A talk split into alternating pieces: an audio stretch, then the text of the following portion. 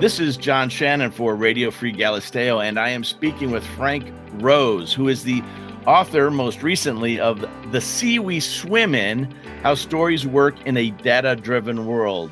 And Frank is currently in Manhattan uh, and is a senior fellow at Columbia University School of the Arts. Frank, tell us why storytelling is important in this data driven world we're in. sure. Well, I think storytelling has always been important, but it's become more important now because we realize that we're all storytellers.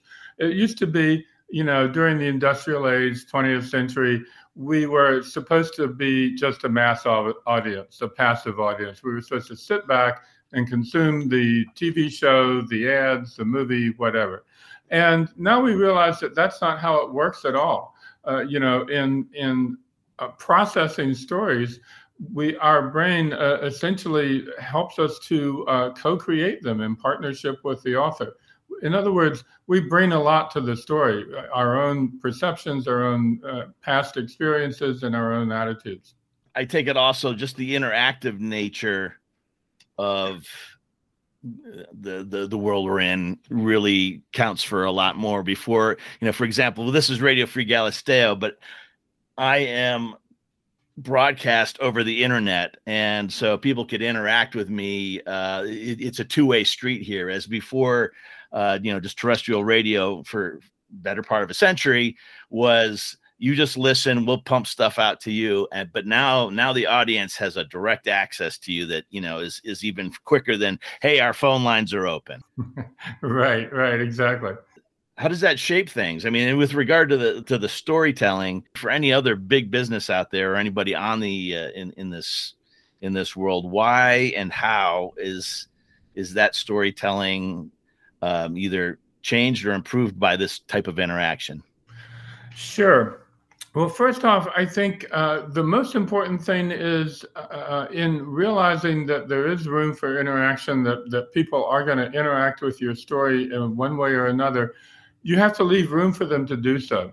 In the book, I name what I consider nine key elements of story, and the you know things like the author, the audience, the journey that you're taking the audience on, and so forth. One of them is this, is the world, which is to say the story world. It used to be, you know, we all stories have a setting, and that was fine. It was just part of the you know landscape. But now there's a growing realization that you have to make room for the uh, for the audience uh, in that setting. That's why it's called the story world.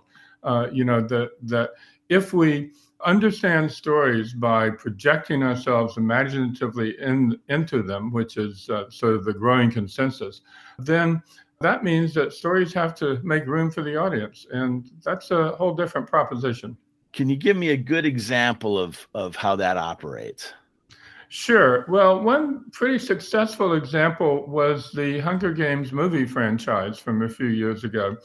Uh, you know, the um, it's a pretty uh, well realized world, uh, you know, fictional world in the in in the novels and in the uh, movies, but in marketing the films, what they did was, uh, you know, sort of create numerous ways for people to fans to interact with the story with uh, you know what was happening with the world of the story. For example, one thing was just fairly simple, although rarely done before, which is they created billboards, actual actual billboards that went up in cities around the world, advertising products that could only have existed in this fictional world. Another thing was the story of, of the Hunger Games was based on a fallen version of the United States in which uh, the country has been divided into districts. So through social media, they invited people to join in to sign up for one of these districts. You could be on a district council. You could uh, be involved in all kinds of ways. So you know, really, the fictional world was was sort of uh, it was both something for the story, but it was also a way to get people involved. So it was. Um I don't know, almost uh, an extended uh, or, or virtual version of Dungeons and Dragons, but specific to this movie, maybe. yes, right. You can say that. You can okay. say that.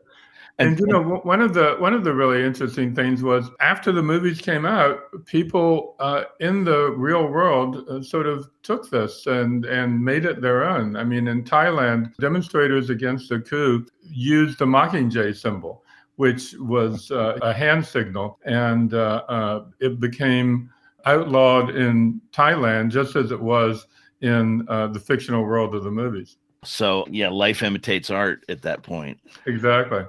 Um, okay, this brings up a really interesting point. You have a fantasy world that uh, people became involved in, uh, both for the certainly for the entertainment value, and then gradually that turned into something where you you saw it in in reality used as a, a symbol for uh, protest let's talk about QAnon and their storytelling. okay.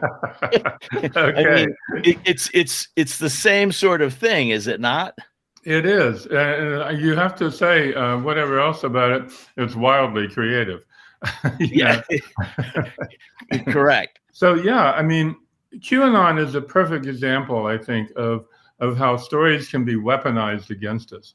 And you know what's what's happened here. I mean, we still don't exactly know who Q is. Supposedly, it's a um, you know a, a, government operative who has access to top level secrets and can explain that there's this uh, conspiracy going on, this sort of wild conspiracy involving uh, you know.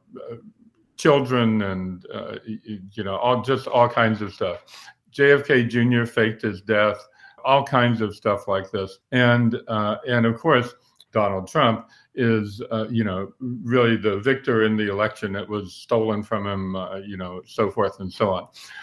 Uh, just all kinds of wild fictions that are presented as truth and lots of people believe it. And you know, in my last book, The Art of Immersion, I wrote about, uh, among other things, alternate reality games, which is to say, uh, you know, games that were took place in a fictional reality and uh, you know but people played them as if they were real mm-hmm. and what's happened now is that alternate reality games are uh, things like qanon you know except they're being presented as real they're not being presented as fictional but you have the same kind of dynamics at work people go online, hunt for clues, you know, find explanations for things. Uh, you know, the phrase "I've done my homework." Right. You know, that's uh, that's that's part of it. There's a real danger in this, isn't there? yeah, absolutely, absolutely. You know, when when people believe fictional alternate realities and take them very seriously, and when they've been weaponized politically, as as this has, I think there's a a, a very clear danger to it. And you know, more broadly speaking, I think there's a there's a there's a danger to stories in general if they haven't been if you're not aware of what's going on, because stories appeal to the emotions. There are really two modes of thought, as the psychologist Jerome Bruner wrote in the mid 1980s. There's the logical mode, uh, you know, which is what we're always taught that as humans we ought to, you know, uh, uh, practice uh, reason, the laws of reason and logic and so forth. Uh, but then there's also the storytelling mode. And stories, the thing about stories is they appeal to the emotions. So it's very um, easy for people to get carried away with stories of whatever sort because there's an emotional hook there. That's why mm. they're so powerful. This emotional hook gives us something to remember them by. And uh, you know, we're we're much more likely to remember something if it's presented as a story, some salient fact, uh, or true or otherwise. If it's presented in story form, than we are if it's presented as you know just like here's a here's a fact you ought to know and that's where data comes in too because you know we think we i mean data can be very useful in terms of uh, showing things that are actually happening that we weren't aware of. Mm. But if you think that we, our society is really run by data, that's not true. Our society is run by stories, and stories are run by emotion. Uh, and you know, we we better be aware of that. Right, and as as we're continuing to talk about the the storytelling and and uh, the interesting and benign way uh, that it was used, at least for well, benign way it was it was used for making money with the Hunger Games, certainly uh, getting people engaged. as we were talking about this, the first thing that came to, to mind was clean coal. right? Yeah. Clean coal technology or petroleum companies talking about how, how, they're saving the environment and how, you know, I, I mean, it's, it's, uh, it's that combination of data versus this narrative that, okay, how accurate is it and how accurate is that actual data? Yeah, right, exactly. Well, you know, clean coal is, uh, you know, sort of a joke. And uh, uh, the idea that um, that companies or any sort of organization can can tell a story like this that's really what I what I deal with in my Columbia seminar. You know, I I, I teach this uh, program called Strategic Storytelling, School of the Arts in partnership with Columbia Business School Executive Education, which means it's for business executives. It's not for undergraduates or even graduate students. And the idea of strategic storytelling, of strategic stories, is really about these are the stories that you fall back on. These are the stories that are sort of fundamental to your identity as an organization or a company or an individual.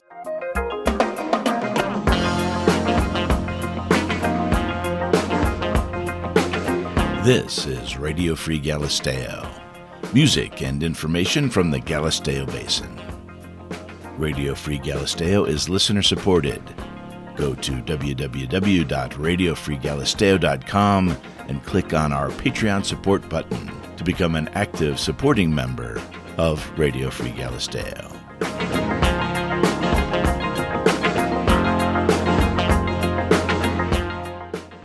We get people from all kinds of companies. Uh, we get people from nonprofits like Doctors Without Borders and various hospitals and and and so forth.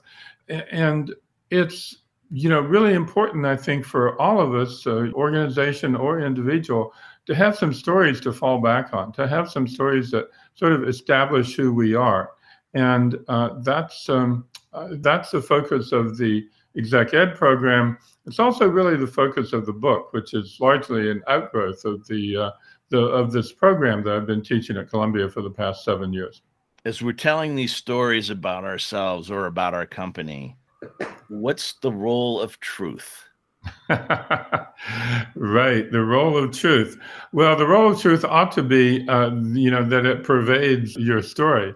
That your story has to have, uh, should have some factual basis, and and should be telling the truth. Unfortunately, that's not always the case. Hmm. Uh, you know, quite quite obviously, and uh, you know, and when that happens, I think it's really incumbent on all of us to, number one, to point that out, and number two, to um, to to just be aware of it in our own lives. We have to know about the world that we're living in, and the world that we're living in is largely defined by stories, and so we have to really up to us to inform ourselves about what stories are true or or at least believable, and what stories are not. Yeah, and something you said earlier that has become part of the whole uh, QAnon narrative. You know, I, I did my homework or do do your homework. How do we, how can we be assured that we are actually finding out accurate information anymore? well, that's a very good question, but I think the uh, I think the key is cross referencing it.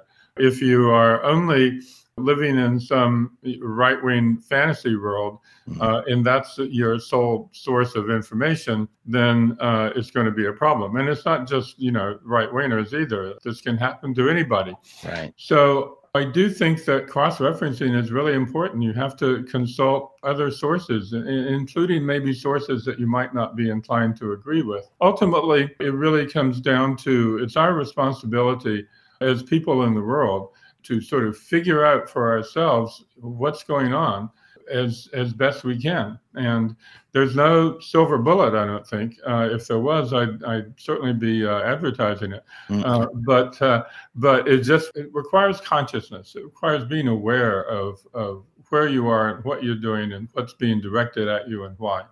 Yeah, and I I guess um, not being a lazy consumer. Yeah, yeah, exactly. I mean, consumer is an interesting, uh, you know, word here because one of the things that's happening is that advertising, conventional advertising is, uh, you know, sort of not working anymore because we can get, as consumers, we can get all kinds of information about products, anything that we're interested in buying or, or renting or whatever. We can get all kinds of information about it online. And some of the information may be biased or, or, or not, but people just don't want to be sold at anymore. You know, they, they, they don't want to hear these pitches. If you're to do an advertisement now, you almost have to do something that's entertaining, which means something that comes in the form of a story. Mm-hmm. Mm-hmm. Yeah, and if you look back at uh, the the last decade worth of uh, commercials on the Super Bowl uh, during Super the Super Bowl, uh, you find a number of interesting uh, little stories being told about products in a in a very concise way. Exactly, exactly. I use several of those in my uh, in my exec ed program because you can show them in 60 seconds or 90 seconds or whatever, and and then bring it up as a topic for discussion, sort of pull them apart and see how they work, and even diagram them sometimes. Frank, what would you say is, without giving the the book away, what would you say is one of the critical things you want people to take away from from your book? Uh, great question. Thank you for asking. The, you know, the, the point of the sea we swim in is really that stories are everywhere. Stories define our reality. We need to be aware of this, and often we're not. That's the point of the uh, title. The sea we swim in is a sea of stories, and uh, you know, there, there's this old uh, saw that uh, the fish will be the last to uh, discover water, right? Because it's so obvious, it's so apparent, it's everywhere around them. That's what stories are like with us. And that's why I wrote this book to, to, to show how important and how, you know, really life defining stories are. I'm going to take a quick tangent here. You covered the punk scene at CBGB's? I did, yes, right. Back uh, uh, quite a while ago for the Village Voice. All right. still pretty new to New York. so, best story coming out of that for you. What was your most interesting moment at CBGB? uh, you know, there were there were lots of great moments. Um, I saw Talking Heads. I saw the Ramones. I ended up writing quite a bit about the Ramones, um, wow. including a profile of Dee for my first book, which was called Real Men. But it wasn't just CBGB, is the truth. There were lots, there were a bunch of places. Uh, Max's Kansas City was really important. You know, for me, I think the real intro was I saw Patti Smith at Max's Kansas City. This was in 1974 sometime. And uh, she had yet to make a record. She was, you know, practically entirely unknown. Uh, but um, she was opening for, I believe it was for Phil Ochs, and uh, she was completely electric. It it sort of blew me away, and you know that was my first exposure to this sort of new energy that was uh, that was coming out and was going to really redefine rock music in the in the 70s. You are listening to author Frank Rose who has written The Sea We Swim In and also is the author of The Art of Immersion, a landmark book on tech and narrative. Uh, Frank, as as we wind up, any final thoughts uh, on the uh, the sea we're swimming in today? Uh, sure. Uh, you know, let me tell a little story myself. Sure. There's um, uh, you know, there's an interview that I did with James Cameron in the in the mid aughts uh, when I was a writer at Wired magazine. It sort of changed my life, and it led me to be doing these two books. And it was, um, I was doing a piece for Wired on 3D, and Cameron had invented, of course, this 3D camera system.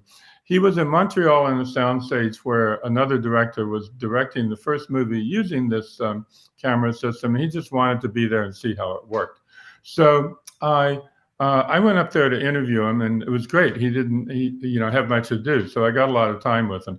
Uh, and of course, I asked him about Avatar, which was widely expected to be his next film. It had been in development for a decade, uh, but um, it had not yet been greenlit by the studio. He didn't really want to talk about it, but what he did say was, it's a sort of Edgar Rice Burroughs style action adventure film that takes place on another planet. Then he went on to say this that the best way to tell a story was to tell it as almost like a, a fractal experience. So that if you were a a casual fan, you could just watch the movie and that would be enough for you. But if you were a more committed fan, you could go in deeper and deeper and the pattern would still hold. And that metaphor, if you will, really defines how stories are being told now. It's this idea of involving people more and more, involving fans, taking them to a deeper and deeper level. And it's not just fans of a fictional story or a movie, it's anybody that is telling stories, whether it's a corporation, an organization, an individual. It works the same way for all of us. So, in other words, there there may be different elements throughout that particular story that are going to appeal to a different group of people, but the, the overall story connects all of them. Yes, exactly. And the and the deeper, uh, the the more committed fan you are, the more committed you are to the story, the deeper and deeper you'll go into it, into exploring it. You know, on a negative side, that's what's happening with QAnon, mm. um, but uh, it can also have uh, very positive effects as well. Okay. Frank, thanks very much for your time today. Ladies and gentlemen uh, of our listening audience, you've been listening to Frank Rose, the author of The Sea We Swim In How Stories Work in a Data Driven World. The Sea We Swim In is available on Amazon.com in hardcover, on Kindle, and as an audiobook. Frank, thanks again. Thank you. Thank you. Great to be here. And for Radio Free Galisteo, I'm John Shannon. Radio Free Galisteo is listener supported. I'd like to thank all of our Patreon supporters for helping make this broadcast possible. You too can become an active supporter of Radio Free Galisteo by going to our Patreon button found on www.radiofreegalisteo.com. Just click it, choose a level of support, and keep music and information from the Galisteo Basin coming your way. For Radio Free Galisteo, I'm John Shannon.